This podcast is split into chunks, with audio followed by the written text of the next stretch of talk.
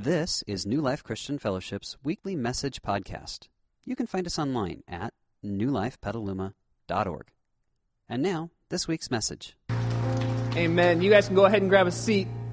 And let's pray. We got to pray right now. Lord, uh, we ask that you would speak to us now, that you would be moving powerfully. God, that song that we just sang, how can we keep from, from shouting your praise? How can we keep from, from speaking your name and from singing? Because in all things you are with us. You are guiding us. You are here and you are working in our lives. And God, we come back with our words, with our songs. We give you uh, this time, we give you our lives. Would you open our ears to hear the truth of what you call us into, what that looks like, and where you are in the picture? Lord, would you help me to get out of your way so that my friends here could hear from you clearly. Lord, we want to know you more. Lord, would you make both our song and our words and our actions uh, more closely connected to you when we leave this place than when we came, because we experienced you, the living God. Amen. Amen. Man, I am so excited that you're here today. You are such a fun group of people to get to see and to look at each week. My name is Kevin. I'm one of the pastors. If we haven't had a chance to meet yet, uh, I just want to introduce myself to you a little bit in hopes that you could know me and maybe give me some freedom to speak into your life. And then I want to meet you so uh, that you could speak to my life because the Bible says that together we engage with God more than we could on our own. And so uh, hopefully something I say will connect with you and help you experience God. And I know that something you say will probably help me experience God. Uh, so I've been here for a few years. I'm married to uh, Maria, who was on the keyboard, and she's, she's just amazing. She uh, is. She has seven weeks to go until our son comes. And we're going to have a little boy on March 7th, uh, Lord willing, or actually, hopefully, end of February if you ask Maria. So uh, it's very exciting for us. And we have a two year old daughter named Maddie, and uh, we just love being part of this community, and I hope that you do as well. If you're new here, I'd love to meet you afterwards. So would you come so we could get to know each other a little bit? I'd love to hear your story. I'd love to know your family or just know what brought you to, to this place on this day because I think God has something for you today. Uh, also, what we're trying to do, because people keep coming into our community, and it's a great thing, uh, the community of God should always be growing, should always be expanding. Uh, Jesus says that the community of God is like this mustard seed that starts out really small and then just expands and gets really big. And, and so we start small. We started 14 years ago and some change maybe in a house, and now, now, we're here. We've been in probably 13, 14 different locations, uh, and we are growing, and God is drawing us in, and we want to get to know you. So uh, every once in a while, we do what we call our leadership meet and greet, which is basically just after service, we have some, some donuts, some extra coffee, and we want to get to know you, the staff and the senior leadership of the church. And this time, we're actually going to invite all of our life group leaders uh, to come out and meet you guys next Sunday after service. So whether you come to first service or second service, if you would just make a few extra minutes to stick around, uh, we'll have some snacks for you. We just want to meet you. You'll know the, who the folks are because they'll have little uh, laminated name badges like this uh, which says who they are and kind of what they do around the church. And then if they're a life group leader, it tells you which group they're in. And our leaders are actually wearing these all month long. So if you want to know who your life group leader is, look for their tag and you can get to know them that way. But uh, I want to encourage you and invite you, please think about sticking around for a few minutes after service next week. Uh, 1230 is not too late to eat donuts. So make sure that you, uh, that you do that. And we'll try to keep your kids away from them so they don't get all sugar rushed up before you send them home for nap time. Or maybe before we send you home for nap time. I don't know.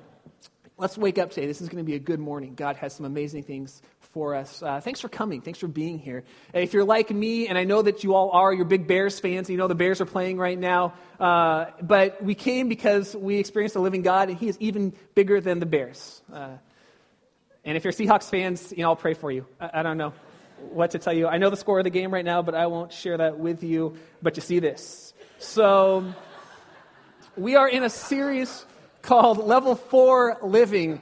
Uh, and really, what we're talking about in this Level 4 series is what does it look like to give myself completely to God?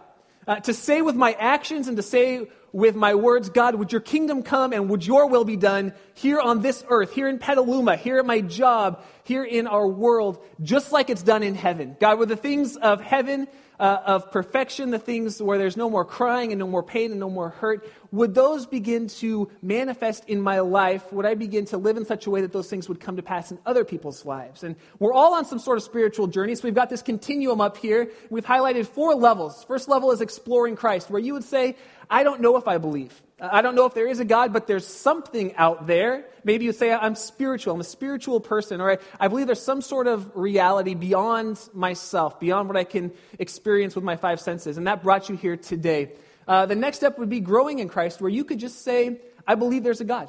Uh, I believe that Jesus is God and that he revealed himself uniquely in Jesus and showed us what it means to be in a relationship with him. That's that point of conversion where you could come into a relationship with God. And then step three would be close to Christ, where we're beginning to turn a lot of things over to God.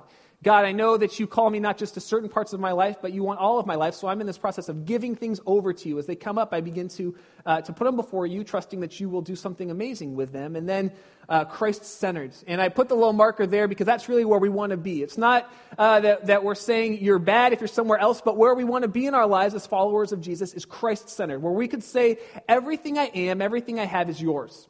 Now, it doesn't mean we have figured it all out, but when God reveals something new to us, if it doesn't line up with the way we've been living or the things that we know to be true, we don't say, well, then God must be wrong. We say, well, then maybe I'm missing something and God is right. And we begin to live out the things of God. So every area of our lives, God is at the center of that. That He, uh, His things and His ways and His words, they are kind of in our head all the time and they're swirling around and our lifestyles reflect that completely. That's where we want to move into as we go through this series. And we're in it for about another 11 weeks, talking about different areas of our life and what it means to be level four in those areas. In your programs, there's some notes that say teaching notes, and on it, I believe it says something like level four living, freedom from fear. But the more I prayed about this sermon uh, yesterday and was, was prepping to be with you guys, the more I thought, you know, that's just not the right, the right phrase. I want to call it level four love. So just cross out freedom from fear and just write love in there. Because the way that God calls us to love ultimately is about freedom from fear, but really we're talking about loving like God loved.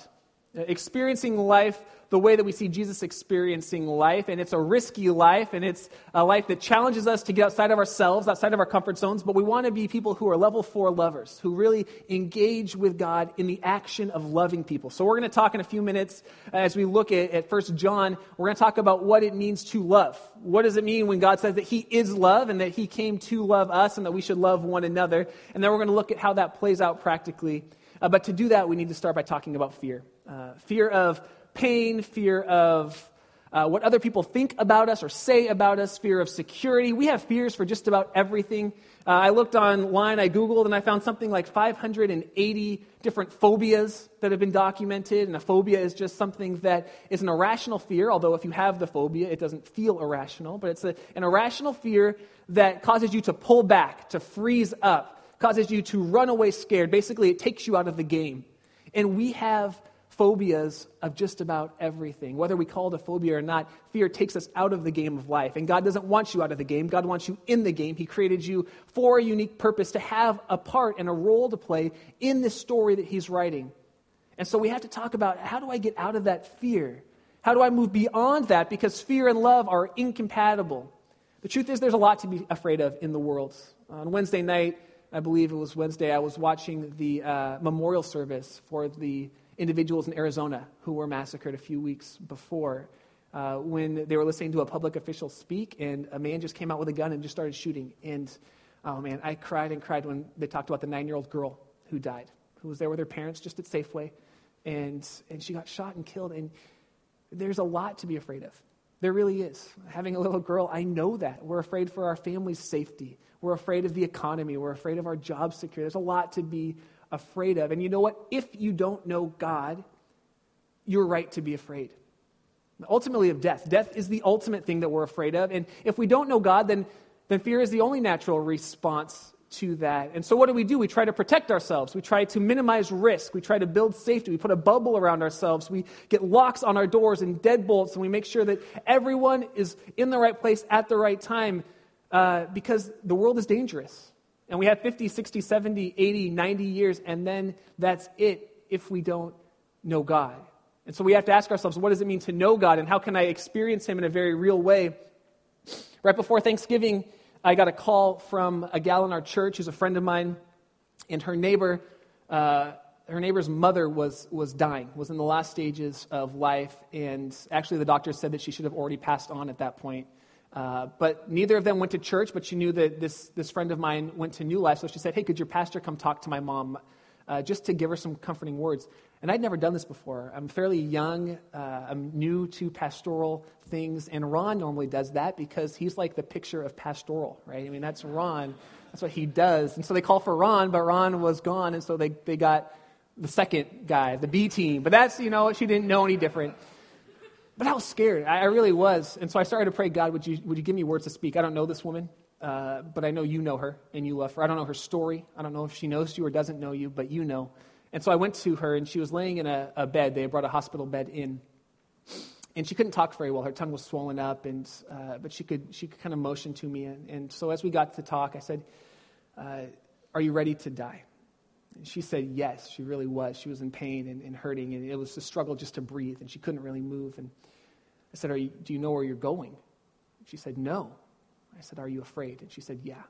She really was scared. I could see it in her eyes. She was terrified uh, I said, Well, do you have any sort of faith? And, and she said, No. And her daughter explained to me she's, she's a spiritual person. She, has, she believes in a God, she always has. And I said, Well, can I tell you about the God that you have been groping for, grabbing for, touching at, but you, you haven't come to meet yet? And I began to tell her about Jesus, this God who became flesh, who came to give his life for her so that she could have relationships, so that she could be with God in this life and then into the next. And I said, Do you want to know that God? And she said, Yes. And so we prayed, and she gave her life to Christ in those last moments, and you could see the fear just leave.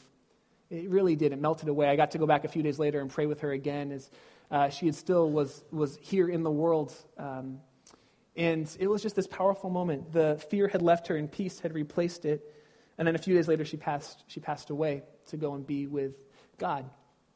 But if we don't know God, then there's a very real reason to be afraid. And I don't say that um, in kind of like, hey, heaven, hell. You know, I, I, heard about this evangelist who used to take um, a lighter and he'd hold it under someone's hand, like, is that hot? Well, hell's even hotter. I'm not talking about that, okay? That's kind of crazy. I'm not trying to. I'm not trying to be crazy. But the reality is, if we don't know God, if we don't walk with God in this life, then we will not walk with God in the next life. And so this life is all we have.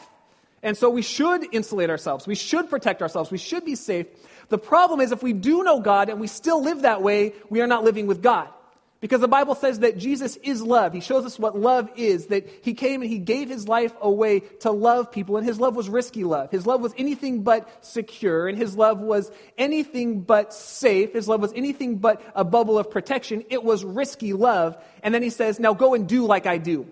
Go and be like I am. I showed you what love is, and now you've known me, you've been with me, so go and live love. And that's the kind of life, that's level four love. That's the life that God calls us to. It is risky love, and fear and love cannot occupy the same space. When fear takes over, love fades away. But when love begins to take over, fear begins to fade away. And so we want to talk about letting the fear fade away and experiencing love. See, God calls us into a life of transforming love, and transforming love involves risk. Those of you who got married know what I'm talking about. Uh, I was talking to a friend of mine named Matt before I got engaged, and he said, when you, before you get married, just go in eyes open. Maria seems like a great gal, but go in with your eyes open. You know, figure out what she's like, get to know her character. Uh, don't commit to anything until you know a little bit, uh, because I'm impetuous. We're going to talk about a guy named Peter. He's impetuous, man. I'm impetuous. I literally, I met Maria, and I was like, oh, this is it. You know, my heart, I just, oh, she's the best. Um, he said, just get to know her. Are your plans the same? Are your passions the same? Is your vision the same? He said, and then once you've decided that you know enough about her character and you get married, he said, then shut your eyes completely. Which was good advice, right? It's okay. You don't have to laugh, guys, because I want you to get in trouble. He didn't mean stop experiencing my wife. He didn't mean stop getting to know my wife. What, what he meant was you're not looking for a way out at that point. You've committed yourself, for better or for worse, till death do you part. You've jumped in fully and committed. See, when we get married and half of us is on the married side and half of us stays on our single side or, or on like, hey, I could get out. I could divorce happens. People get divorced all the time. We set ourselves up for failure. But God, uh, when he designed marriage, said jump in completely. You won't know everything. I didn't know she likes to get up early. She knew I like to sleep in. She just didn't tell me she likes to get up early. But that's another conversation. Uh, but that's not a deal breaker. I knew her character. These are things I learned about her on the outside, but I knew her enough to commit. And the life that God calls us to is a life where we would say, you know what? I know God well enough, his character, his essence, his core. I know it well enough to fully commit myself to him. I don't know all the answers. I haven't memorized the Bible. I don't know what exactly it's going to mean, but I am giving myself completely to God. That's level four living. If we don't do that, then we're, stri- we're on the fence. We're back and forth. We can't experience the full life that God wants for us. The question becomes who do I put my trust in? Who do I put my faith in? Is it in myself? Is it in my job? Is it in my family, my kids? Is it in my security, my, my wealth? Or is it in God? Because to the extent that it's in anything other than God, we have reason to be afraid and we will not experience the full life that God has for us. So we're trying to move to this place of, of fullness in life. We're trying to move to a place where we can say, I want to love like you loved even though it's risky. Uh, John says it this way in 1 John chapter 4. He says, This is how God showed his love among us. He sent his one and only Son into the world that we might live through him. This is love. Not that we loved God, but that he loved us and sent his Son as an atoning sacrifice for our sins. If we skip down to verse 18, it continues to say, There is no fear in love, but perfect love drives out fear because fear has to do with punishment. The one who fears is not made perfect in love. We love because he first loved us. I want to unpack that a little bit. Uh, he says fear has to do with punishment, so you can't have fear and love at the same time. The author's talking about our eternity. He's talking about death. He says you should fear death because death has to do with punishment. If you've lived apart from God in this life, you live apart from Him in the next. So all you have is these 50, 60, 70, 80, 90 years. But if you know God, you don't have to fear even death even the ultimate thing that we fear no longer needs to be feared. And if we don't have to fear the ultimate, if we don't have to fear death, what else do we have to fear? What can the world do to us besides kill us? That's the last thing the world can do is take our lives from us, take our breath from us. And it frees us when we know love, when we know God. It frees us to live the kind of life that God has for us. John says we know love by two things. One, that God sent his only Son so that we could live, that we could have life here and now and in eternity. And two, that his son was a sacrifice for our sins, that God put on flesh, that he gave himself over to us so that we could know what love looks like. Love looks like going from heaven, coming to earth, going from a place where angels are worshiping you, uh, where everything is perfect, going to a place where you're misunderstood, where you're hurt, where you're beaten, where you're nailed to a cross, and where you die one of the most gruesome deaths in the world, so that others would know God. That's what love is. The word love in the original language that the New Testament is written in is the word agape. And agape means to put the needs of someone else in front of your own. And I like that definition of love. I want to love my wife like that. I want to love my friends like that. I want to love you like that.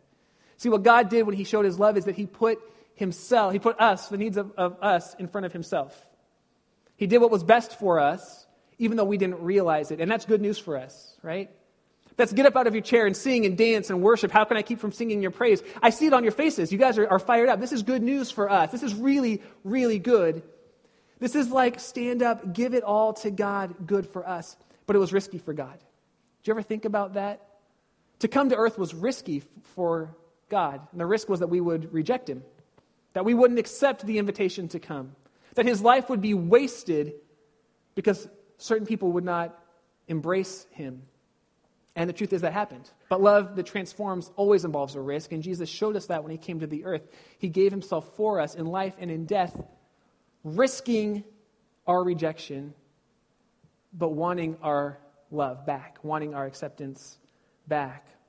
Or maybe I could put it this way the risk that Jesus gave was that we might actually acknowledge him, but then not let it transform our lives. That we could say, Yeah, I believe in you, God. Yeah, I know you, God. Yeah, I come to church on Sundays, God, but it doesn't actually do anything in my life. That's actually a big risk as well. That we would be Christ followers in name only, but not in action. But he said, You're worth it. Even if, if, if only one of you comes, you're worth it. Even if only that person comes to know me and really experience me, it's worth it. I want to do it. And so, before we go into what it looks like to walk this out, what it looks like to be people who are risky lovers, I actually want us to stop and celebrate communion together. Because communion is that time when we say, God, you came and loved me, and that's the only way I can go out and love others. God, you came and you gave yourself for me, and that's the only way that I can give myself for others, because apart from you, I should be afraid. I, I really should. I shouldn't do things for other people. I should just get mine. I should take care of my family, and I should live 50, 60, 70 years in comfort and then die. But with you, I don't have to be afraid. I can give myself away. And so the ushers are going to prepare communion. Now we're going to take a piece of bread and a cup of juice that Jesus says is my, uh, my body and it's my blood, and I poured it out for you, and I'm broken for you so that you can come and know God and don't have to fear death. And that's the great invitation. If you're here this morning and you've never come into a relationship with God, what better time than now? God doesn't want you to live in fear. Death is the ultimate fear. God doesn't want you to fear death. God wants to be in relationship with you so that you can know beyond a shadow of a doubt whose you are and who you are and what your life is about. And it's about knowing God and being known by God. So if you've never come into a relationship with God, you can take these elements and you can just pray, God, would you come and would you lead me on this journey? You can start that right now, today. If you're not ready for that, that's okay. Just let the, the trays pass you by, but reflect on the fact that this God that we're talking about is the only God in the history of the world who actually came and gave himself for his people. He's not distant, he is here. He does want to know you. And for those of us who know God, we should be praising him and thanking him and then asking, what does it mean to love like you loved? And so that's the question I want to leave you with through communion. Let's pray. God, show us what it means to love like you loved, to, to be about your business, to be a reflection of you in this world.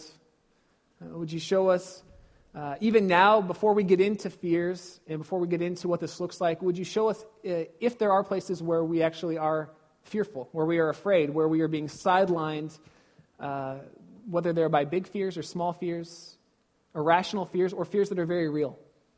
Would you show us what they are so that we could let go of those and actually see you and experience the life that you have for us? Uh, we ask now, Lord, as we take this communion, that you would help us to remember and celebrate your sacrifice, and that we would not minimize it, but would live out your sacrifice in our lives. Amen.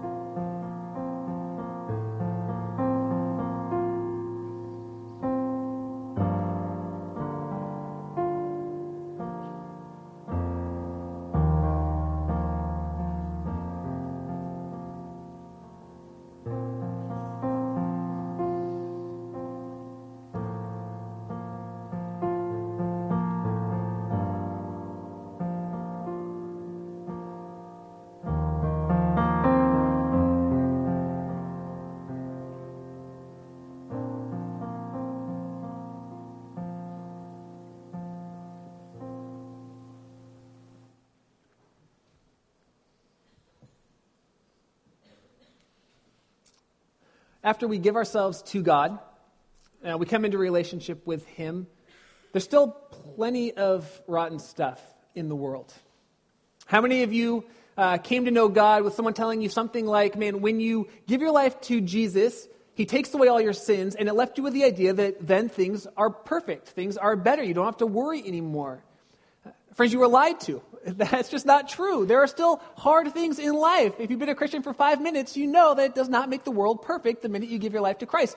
It does secure your relationship with God. It means that God is with you both here and in the next life, which means you don't have to fear the world. That's why John says the worst thing that the world can do is bring death, but through God, you don't have to fear death. Because guess what? There is still going to be pain. There's still going to be uncertainty. There's still going to be things that scare the heck out of us. But we don't need to fear them because we don't even have to fear the ultimate, which is death. And one day we will all die. Uh, short of the Lord coming back, we're all going to die at some point. Whether you're 10 or 90, it's coming. But we don't have to fear it. We can live without that. We can live experiencing God. It's not that fear disappears, but that God comes into focus. And when God comes into focus, the fear kind of fades away. Fear is still there. Uncertainty is still there. Pain is still there. And difficult situations are still around. But when our focus becomes God, these other things begin to fade into the backdrop. Things like your personal safety. Now, you don't ask questions like, is this safe? You ask questions like, God, is this what you're calling me to? God, I see that person on the street, and I know if I pulled over to give them some money or some food or something, there's some risk involved in that. But the question is not, is that safe? The question is, God, do you want me to go talk to that person? I can't guarantee that it will be safe. I can't guarantee that they won't take advantage of you, but I can guarantee that if God is calling you to it, God will walk with you in the process. You don't have to fear death. You don't have to fear people. You can love people. Some of the most transformational people in the history of the world have been people who said, you know what, I am going to love like Christ loved and not let fear overtake me.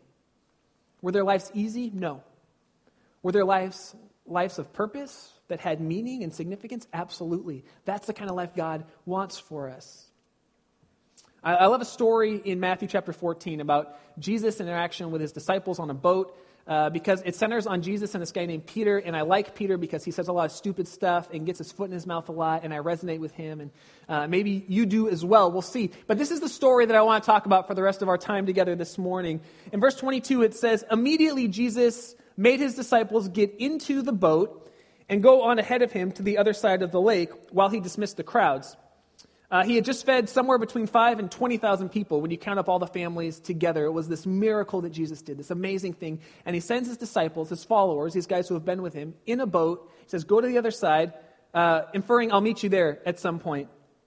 After he had dismissed them, he went up on a mountainside by himself to pray. He wanted to get his focus back on, on God, back where it needed to be. It was a big day, and he was going to connect with God. Later that night, he was there alone, and the boat was already a considerable distance from land, buffeted by the waves because the wind was against it. So there's this storm that comes up, and we can assume it's a big storm because at least four of the guys on this boat were fishermen. They had been in these lakes, they knew the weather, and if they couldn't get across the lake because of the storm, it was a big storm. And, so they're out in the water, and it's uh, just before dawn, about 3 or 4 a.m., it says in verse 25, Jesus went out to them walking on the lake freaky. Uh, that's maybe you guys can't read that. It's, that's what it says in the original language. It says freaky, uh, just like that. Verse 26. I know it says that because when the disciples saw him walking on the lake, they were terrified. Yeah, yeah. There's someone walking on the lake in a storm. I'd be terrified too. They cried out in fear. Jesus said to them immediately, Take courage, it is I. Do not be afraid. See, they, they, they thought that it was a ghost. There's this ghost walking out to them. There's this storm, and, and up above the waves, and then down, and there's this ghost coming. Why are they afraid? Because they don't know who the heck this is that's coming out to them. They don't know what it is. They know there's this big storm and they can't get out of it. And now there's this ghost coming at them. And it was pop- popular kind of mythology at the time that there were ghosts that would come and they would get you. And, uh, and they're terrified. And Jesus says, Do not be afraid. It is I. He says, It's me. It's Jesus. It's God. I'm with you. When we follow God, uh, on some level, we need to expect scary times. We, we need to. We should just expect it, even though God is with us. It's just part of life. God never promised that it would be easy. He just said, I'll be with you always, even to the ends of the earth. Look for me, I'm there. Is it hard? Are things uncertain right now? Are you scared? Is there a major issue in your life that's just terrifying? Or are there minor things in your life that scare you? Are you just captured by fear? Uh, you're afraid of driving on the freeway because the 101's all chewed up. I mean, are there little things, big things, whatever? Jesus says, I am here with you. We got to focus on him. We have to see him. He says, Do not be afraid. It is I. And actually, the literal translation of that is he's saying, I am, which doesn't mean a whole lot to us, but to a Jew it would have meant a lot. You see, uh, way back in the beginning of the Bible, there's a story of a guy named Moses. And Moses was this really famous guy in the Jewish tradition. He was one of their key leaders. And God's people were in slavery to Egypt for 400 years. And Moses is a shepherd, and he's tending his sheep, and this bush catches on fire. And Moses is a little freaked out. And he starts having this conversation and finds out the bush that's on fire is actually God. God's speaking through this burning bush. And he says, Moses, you're going to go to Pharaoh, the most powerful person in the known world, and you're going to tell him, let my people go. Let your slaves go. Let the source of your uh, economic engine go. And, and Moses is scared. He said, Well, if I go to the people, who should I say is sending me? Because in Egypt there were a ton of gods.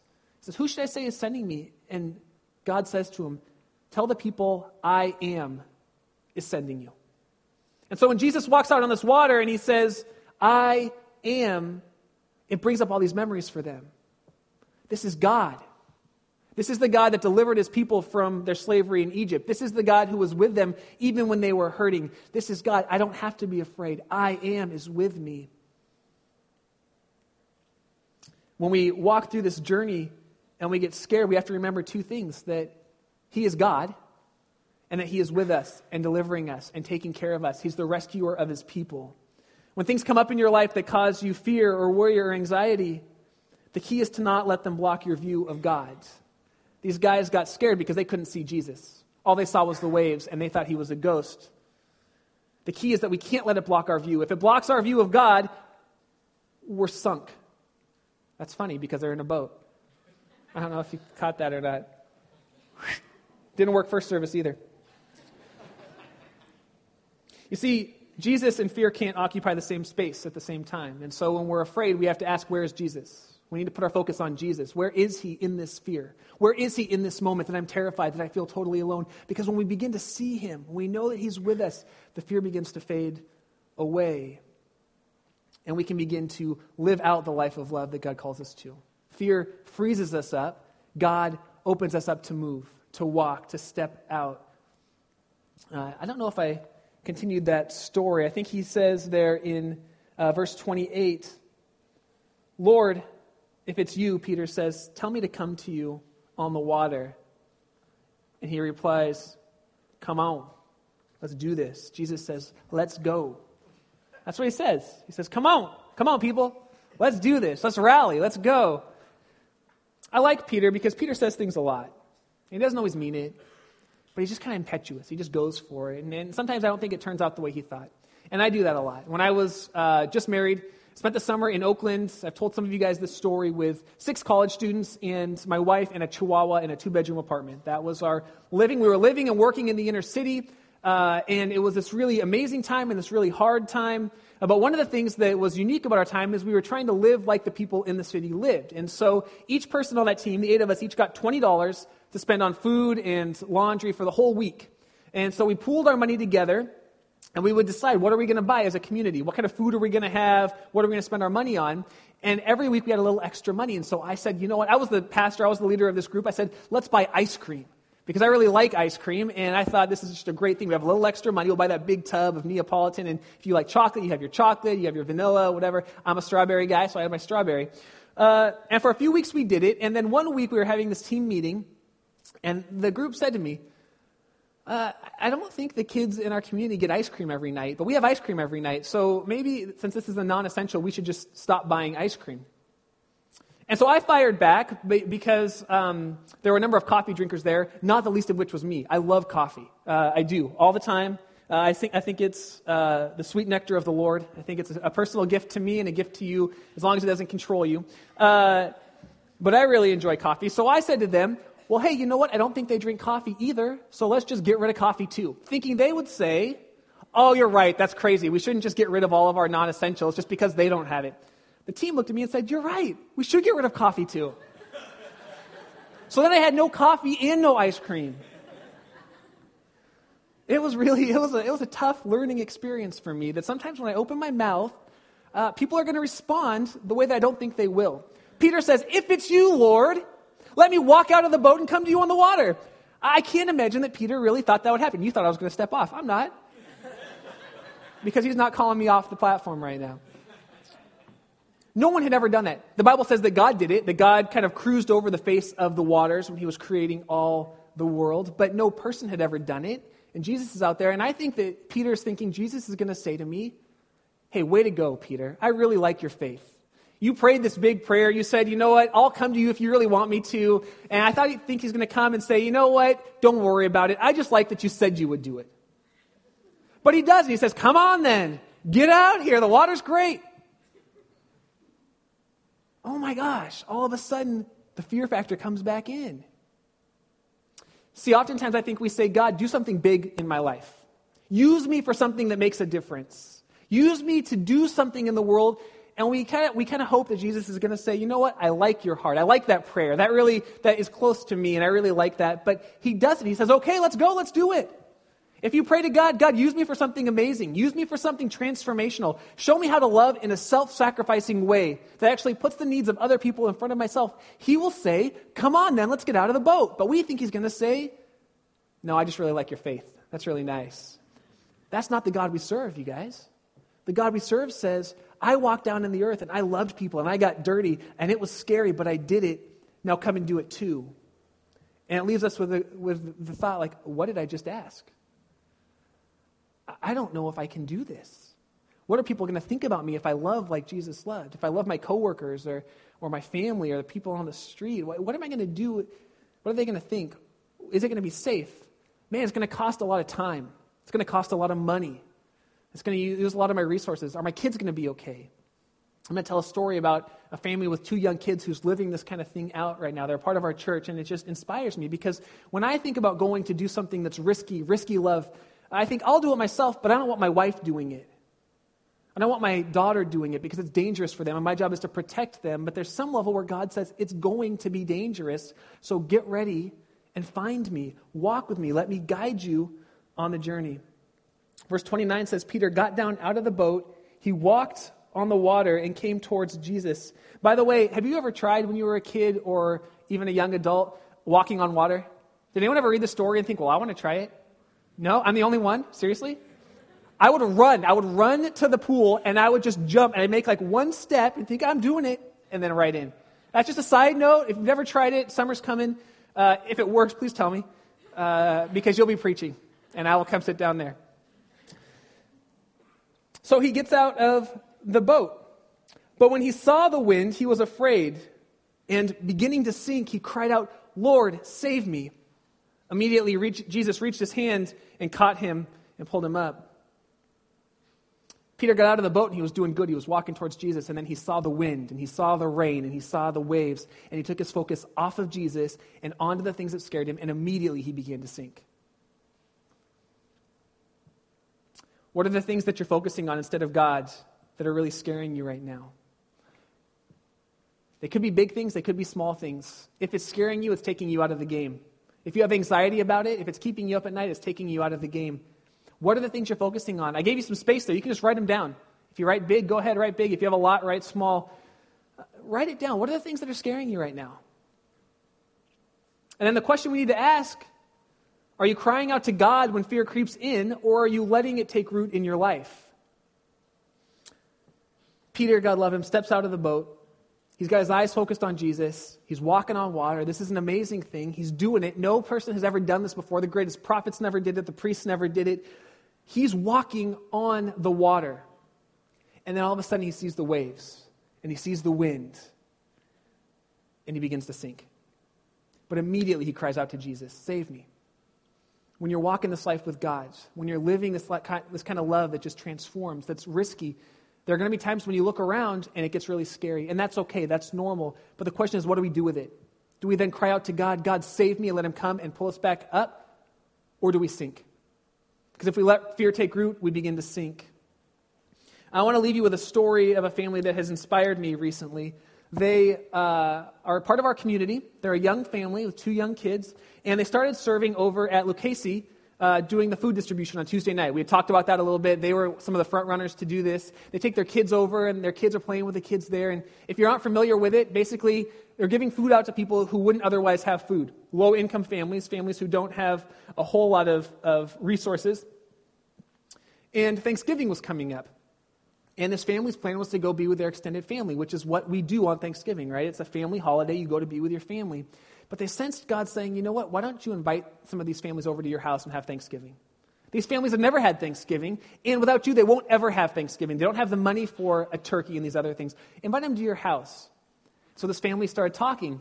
They went home and they were engaging with each other, and they acknowledged the fear. Our family is not going to understand this. Our family's going to be angry at us. They could put a wedge in between them. We don't really know these families all that well. What if we invite them over to our house and it's awkward or, or worse? But they decided to do it. They said, you know what? We see Jesus loving in amazing, radical ways, ways that are self sacrificing, and we want to love like he loved. And so they decided to do it. They invited these families over, and you know what? Their extended family didn't understand, and they were upset. And they're still working through it with their family. They had Christmas together, and things are going good, but people aren't going to understand when we love like Jesus loves. Because it doesn't make a lot of sense. Why are you having these families over you don't even know just to give them a Thanksgiving when you could be with our family? We want to see our grandkids, we want to see our cousins.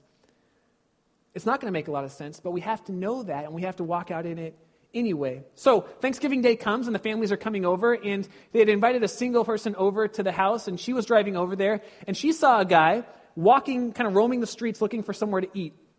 Some random guy. So she pulls over and says, Hey, uh, I know this place where this family's having Thanksgiving dinner. Why don't you hop in the car and we'll go over there together? Okay, a little, a little freaky. Uh, and he says, Yeah, sure, that sounds like a great plan. And so he gets in the car and shows up at the front door, and then the family has to go through this fear question again Who is this guy? My wife told me, don't say maybe he's a murderer because that'll freak everybody out, but maybe he's a murderer. Who knows? This guy's crazy. He could be anybody. But the family says, no, we want to love him. Jesus took risks to love people. We want to take a risk to love this man. And so they invite him into their house. And here's the result of it. Some of the families said, We've never experienced love like this before. We've never had Thanksgiving. We didn't know that this is what it meant to follow God. We like this God that you're serving. We want to know him more. The man who came into the house, come to find out, he lives in Southern California and uh, works for a big company in LA. And the, the husband of the family that invited them all in runs his own business. And so they're talking back and forth. And now the big company in LA and this husband's business are in negotiations for the company to become a big client of the husband's. And so the family was blessed as they served God. This man was blessed because he got to have Thanksgiving with a family. These couples, these families that they met at Lucchesi Center were blessed because they had someone love them and pour out love on them in a tangible way that was costing them, but they experienced God. That's what I'm talking about with risk taking. I'm not talking about bungee jumping or motorcycle riding, as fun as those things are. Uh, and we will do some bungee jumping and motorcycle driving at some point, in heaven maybe. Uh, I'm talking about really loving. I mean, loving till it hurts, loving when it's uncomfortable, loving when it's scary. That's the kind of love that Jesus calls us to, and it has no space for fear. Level four love is a love that's self sacrificing, it's a risky love. And so I want to ask how do we respond to this? Uh, one way you can respond is by saying, you know what, I'm going to face one fear in my life by doing something that this fear would have previously kept me from doing. I don't know what it is. Maybe you've been hurt in the past and you can't trust people. Uh, maybe you're just terrified of something God's calling you to do, and you know it, but you can't do it. Maybe there's fear of your families getting hurt and their safety, and you need to let that go. Do one thing this week that you wouldn't do because of fear and see God work. I can't promise it's going to turn out perfectly. I can't promise it'll be safe. But that's the kind of life that God calls you to. It's a risky love. It's a love that says, you know what? The worst thing the world can do is kill me, but I know where I'm going even if I die. I know this is a real message of hope. I know you're excited about that. The worst the world can do is kill me. Amen, brother. Let's go. This is great. But the truth is, it, it, that is the worst the world can do. And you know what? Your time on earth is limited anyway. Wouldn't you rather serve the King of Kings while you're here and then go to be with him in eternity, whenever that is? That's why the Apostle Paul says crazy things to us like to live is to engage like Christ engaged, and to die would be even better. He got it. He knew that, that there was nothing more important in life than experiencing God and loving people like God did. And even when he dies, it's going to be even better. Do you believe that eternity will be even better with God as we experience time with Him? And the second thing you can do is if you've never come into a relationship with God, I'm going to ask you to consider doing something extremely risky, which is give your life to Christ today. Come into a relationship with Him. Uh, I'm not saying you know everything about God because you don't. I don't. We never will side of eternity. God is so big and so, so va- vast and so loving that we can't know Him completely. But do you know His essence enough that you could give yourself to Him completely today? Say, whatever you're leading, whatever you're guiding, I want to do that. If that's you, I want you to mark that box. And actually, I want you guys all to pull out your Connect cards and mark down what you're doing on your Connect card so our prayer teams can pray for you. It says, I want to apply the sermon this way. Just pull it out right now and mark it down. Drop it in the basket later because I want to pray for you this week, and our prayer team wants to pray for you this week. We want to connect you to God. We want to see God do amazing things. And now I'm going to pray that God actually puts you in risky love situations this week, and I want to hear some stories about how He's doing it when we come back together. So let's pray. God, we, God, we want to love like you loved. Uh, we want to do the things we see you doing. We want to experience the life that you lived. Would you help us to experience your love in a way that it actually uh, overshadows fear? Would you help us to focus on you in a way that these other things begin to fade out? And would you help us to love like you loved? Would you draw us into a deep relationship with you? Would you transform and change people's lives through us? We pray these things in your name. Amen. We hope you enjoyed this week's message. You can find more information about New Life, including contact information, at newlifepetaluma.org. Thanks for listening.